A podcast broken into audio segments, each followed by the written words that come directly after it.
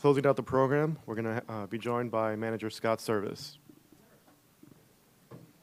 This is uh, officially officially the first time I've ever talked after Jerry. So, um, you know, obviously I'm standing in the back, and, and everybody's dialed in and excited to get to spring training, as am I. Um, you know, the off season um, has gone very fast.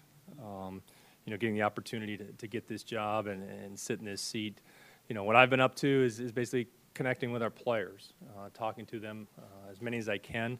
Uh, I made a trip to Dominican, uh, talked with a few of our guys down there. So, trying to get a feel for where they're at, and you know, along the way, uh, give them an opportunity to to get a feel for what I'm about. So, uh, excited to get to Peoria. Obviously, uh, we got a lot ahead of us. Uh, I think the the time we have to spend down there is going to be very valuable, very important um, to kind of put in place what we've talked about here since the day I got the job, and and that's our culture, you know, and the environment around our team.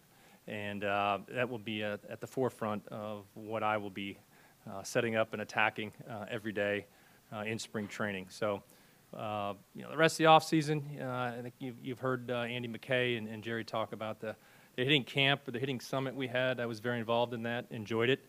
Um, kind of standing at a, at a whiteboard and sitting with 10 or 12 of our coaches and, and talking about what the Mariners' hitting plan and philosophy is going to be, and helping outline that, and then helping uh, you know relay that information to some of our young players.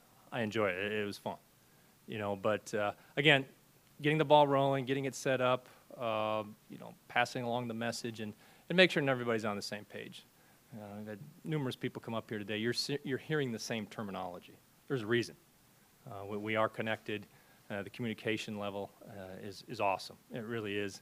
And uh, I can't wait to get started. But uh, I'm making the rounds this week. I'm sure many of you have heard me on the radio and TV and whatnot. But uh, I guess for, for me, I'd just rather take questions, see where we're at, and we'll go from there. I will not be as long as Jerry was. That's for sure. you ready for your first spring training, obviously, as a manager. What are some of, some of the things you want to accomplish going in, and maybe the most important thing you think you need to accomplish going in? The first thing is to get to let the players know how much um, I care uh, about them as people. I've got to earn their trust. I've got to build equity with them.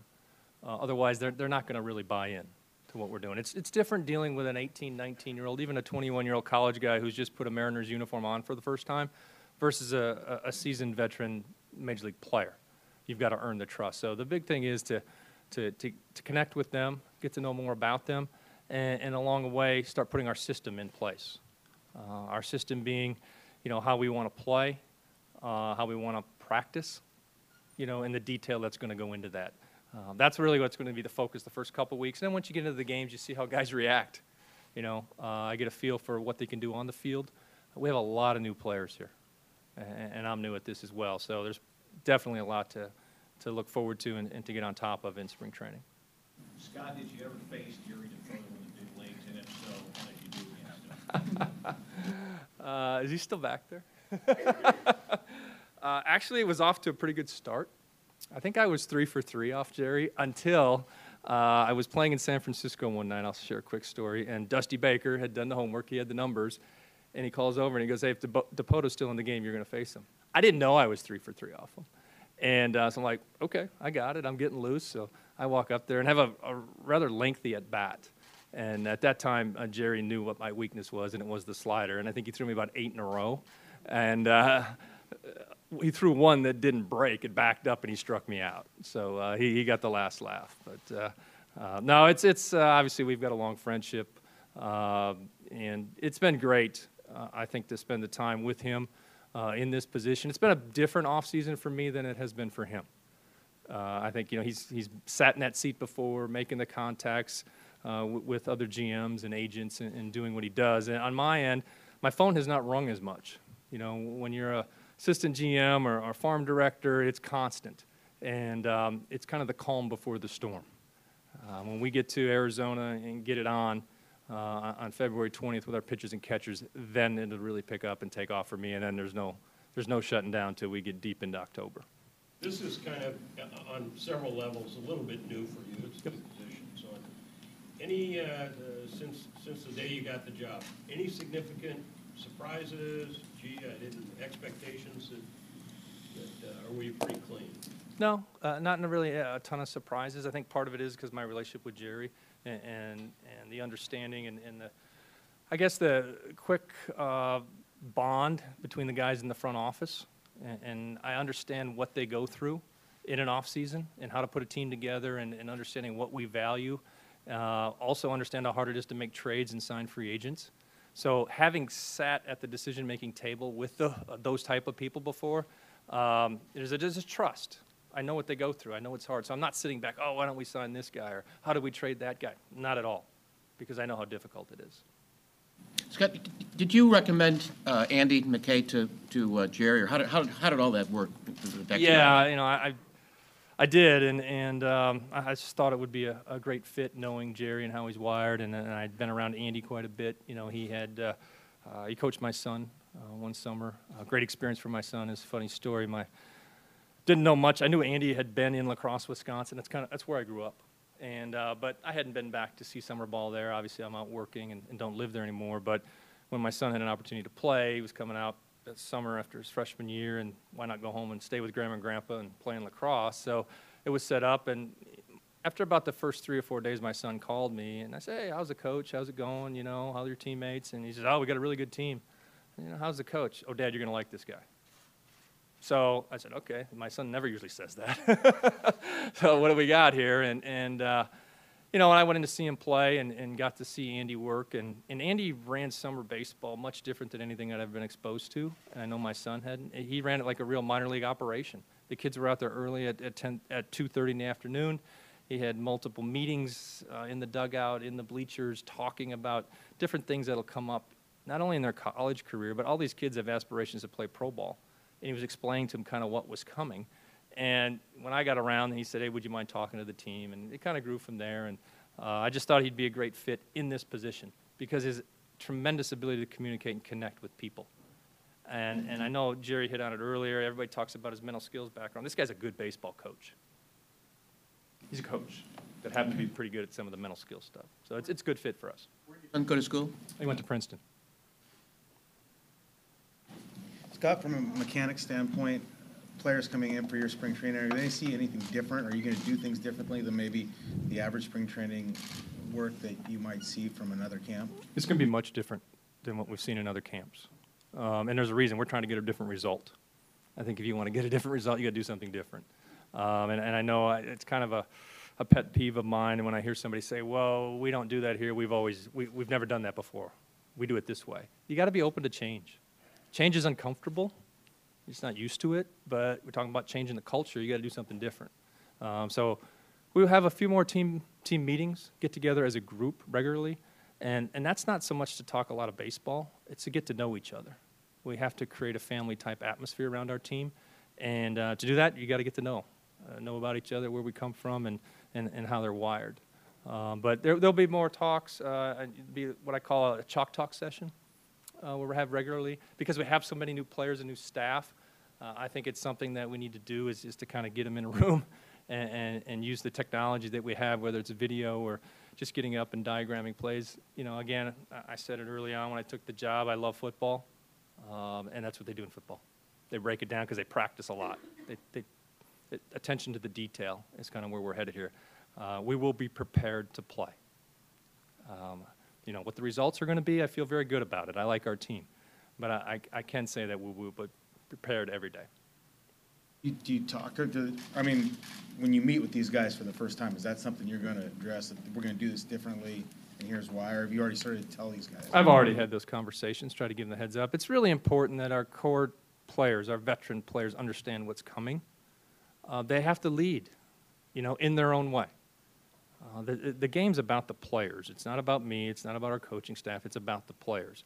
And, and uh, giving those guys a heads up, letting them know what's coming, let them be involved in the process. Why not? You know, they're the ones going to take the at bats and throw the innings.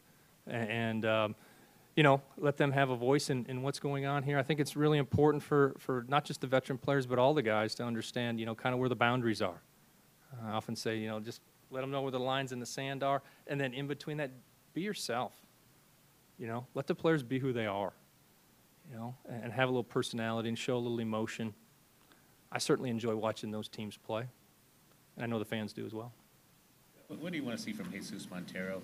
Uh, it Looks like Sanchez and Romero might push for that job. Is that an open competition, or is Jesus got the lead? or- Oh, you know, as Jerry, we've talked about a lot. It's it's open competition. Uh, you know, Jesus, uh, consistent at bats. You know, and, and it's a tough spot. You're talking about it could be 150 to 200 at bats out of that right-handed platoon spot. But there's going to be tough at bats. There's going to be pinch hits late in the game against tough left-handed pitchers uh, with guys in scoring position. You know, and, and being able to have a tough at bat and to do that, you've got to minimize the holes that the opposition can attack you know, and, and, and you know, Jesus is he knows that. We, he was at our, our hitting summit, spent a couple days with them, talked with them, um, you know, and also the defense, you know, um, just to run somebody up there as a bat, you also got to catch the ball when you go in the field. And typically those games are tight late in the game, where, where every out is important. So um, I hope he comes in, tears it up, you know, uh, and, and really wins the job. Uh, but somebody's going to win it. You know, why not him? Scott, you say you like your team. Why? What do you like? You like? I'm sorry. You you like your team. Uh, I, I like the versatility. I like the athleticism. Um, I, I think um, to win, you got to pitch. Uh, to have good pitching, you got to defend. And we got a lot better there. I think, especially in our outfield defense. Um, so I'm excited about that. I think also we are going to play a high number of one-run games. I just believe it. In this ballpark, it's, it's hard to blow people out or, or get blown out. You're going to play tight games.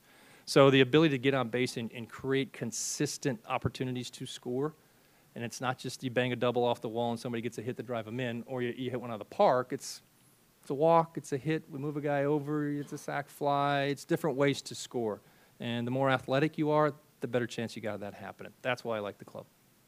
In one-run games, you're bringing in a bullpen that's basically all new guys. How do you evaluate in spring with numbers, with what guys have done in the past, all those things? How do you take all that into account? You know, you want to get a feel for guys uh, and, and the roles. I think, you know, Jerry mentioned earlier, we're looking or hoping uh, for some bounce back years from a couple of these guys. Uh, but, you know, between Jack Benoit, Steve Cishek, uh, you know, Charlie hopefully is healthy and, and good to go. Tony Zych, we like what we saw last year. I know the, the group that's, that's back. So uh, we've got power, we've got left handed, you got experience, you got a sidearmer. There's options, you know. Um, as I've often said, you know, uh, rookie managers, and I'm in that category right now. the thing that makes you look good is a really good bullpen. You know, those guys are going to be key for us, like you said, uh, in the one-run games, keep us there, uh, hold leads. Um, biggest thing, I guess, to instill confidence in them and give them the ball. You know, and um, I think we're going to be just fine. I really do. Strongest culture changers you've been around? What have they? Strongest culture changers I've been around, very, being very, very consistent. They believe in the message. And I also uh, am smart enough to realize that I'm not the only one that has to deliver that message. The coaching staff has to believe in it, and our guys do.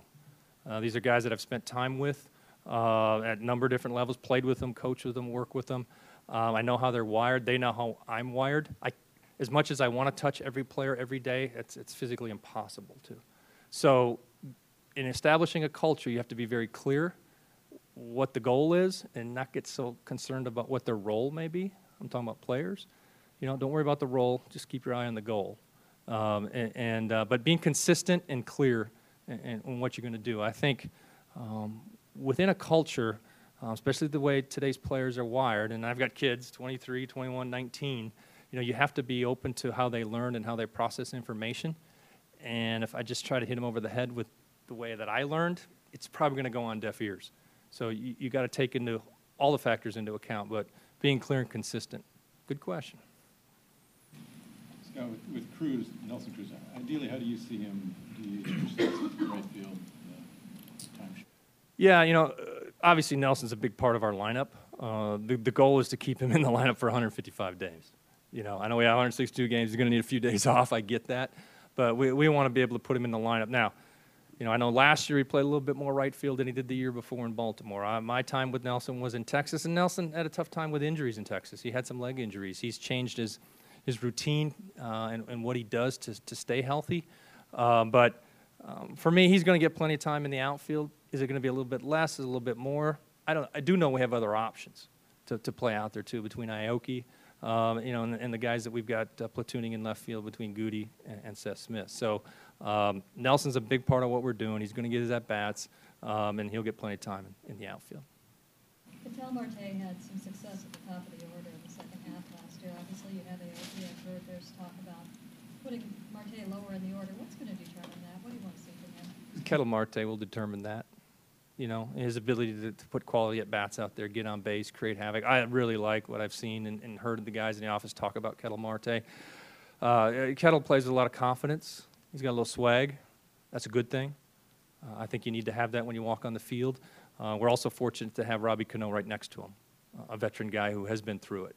You know, so uh, whether he hits two eight, I think you'll see him in all different places at the top and at the bottom in spring training, and, and probably throughout the season. You know, and again, you know, Jerry talked about the length of a lineup um, and making sure um, it really, you know, kind of hums together.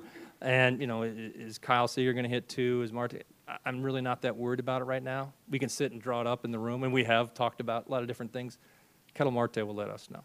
How important is it to you to expand on that as a manager, in your view, to have a pretty much set lineup versus have guys really prepared to move out once the season starts?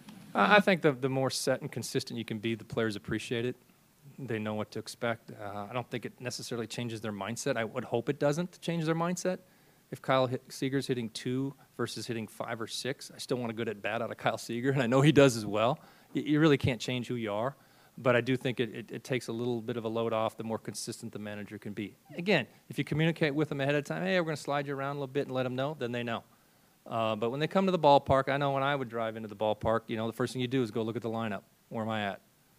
You know, and, and just knowing that, you know, being consistent, knowing what to expect, we all perform better in our jobs. Any final questions? Time for lunch. Thank you guys for joining us at this uh, luncheon. We hope to see you guys next door. And again, a reminder, all speakers will be available next door during lunch. Thanks for coming out.